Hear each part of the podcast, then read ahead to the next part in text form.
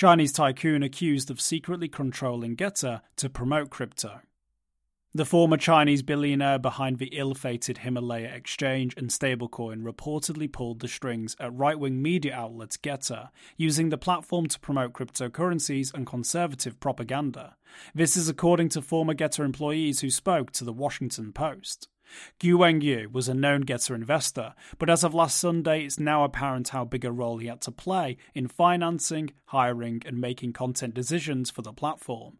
Former Trump aide Jason Miller launched Gettr in 2021 and describes it as a champion of, quote, free speech, and says it, quote, rejects cancel culture and provides a best in class technology platform for the marketplace of ideas, end quote.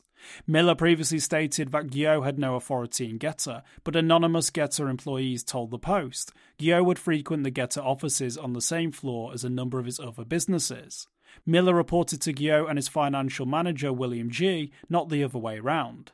Contractor Orbit, which helped Gettr with content moderation, was keen to delete any posts critical of Guo. Many on the Gettr staff were Guo acolytes. Guo pushed users to the Capitol riots and claimed the violence on the day was a result of Antifa. It wasn't to last, and Guo was arrested on March 15th this year. He faces a raft of charges from money laundering to wire fraud as part of a quote $1 billion fraud conspiracy. End quote.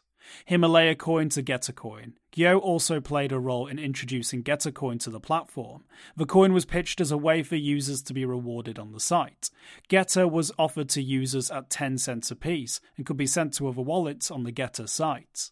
However, as Gettr's site describes, quote, the coins do not have monetary value and cannot be redeemed from the platform, end quote.